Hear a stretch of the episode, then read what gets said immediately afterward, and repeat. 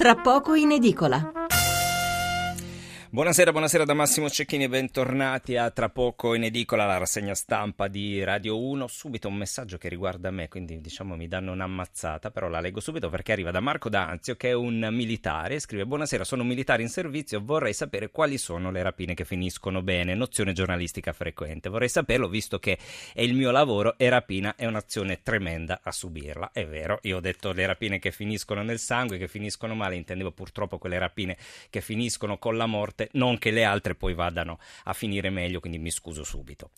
Invece andiamo subito, torniamo sulle prime pagine dei quotidiani, il sole 24 ore apre così, evasione fiscale si cambia, niente sconti sulle frodi, in arrivo anche il nuovo regime per le partite IVA, i decreti al Consiglio del 20, mix di soglie percentuali per superare la rigidità del 3%. E ancora si parla di Europa e mercati, Atene lancia lo swap sul debito, titoli greci rialzo, Tsipras oggi da Renzi, euro e franco in tensione.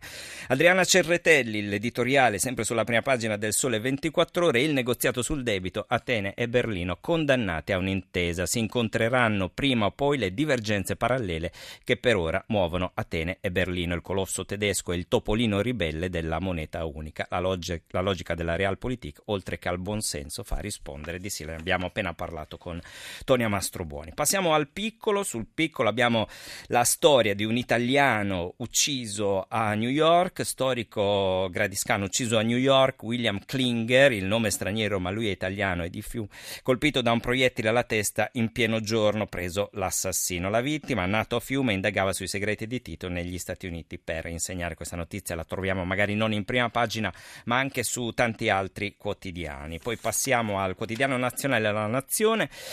Il divorzio è breve, a basso costo, decine le richieste, la legge coglie impreparati i comuni un po' in tutta Italia. E poi altra notizia che troviamo molto sui quotidiani siciliani ma anche su altri quotidiani nazionali, Stato islamico e propaganda, caccia ai tagliagole, il califfo mette nel mirino la Sicilia, missili pronti a colpire dalla Tunisia, ovviamente si fa riferimento alla parte sud dell'Italia.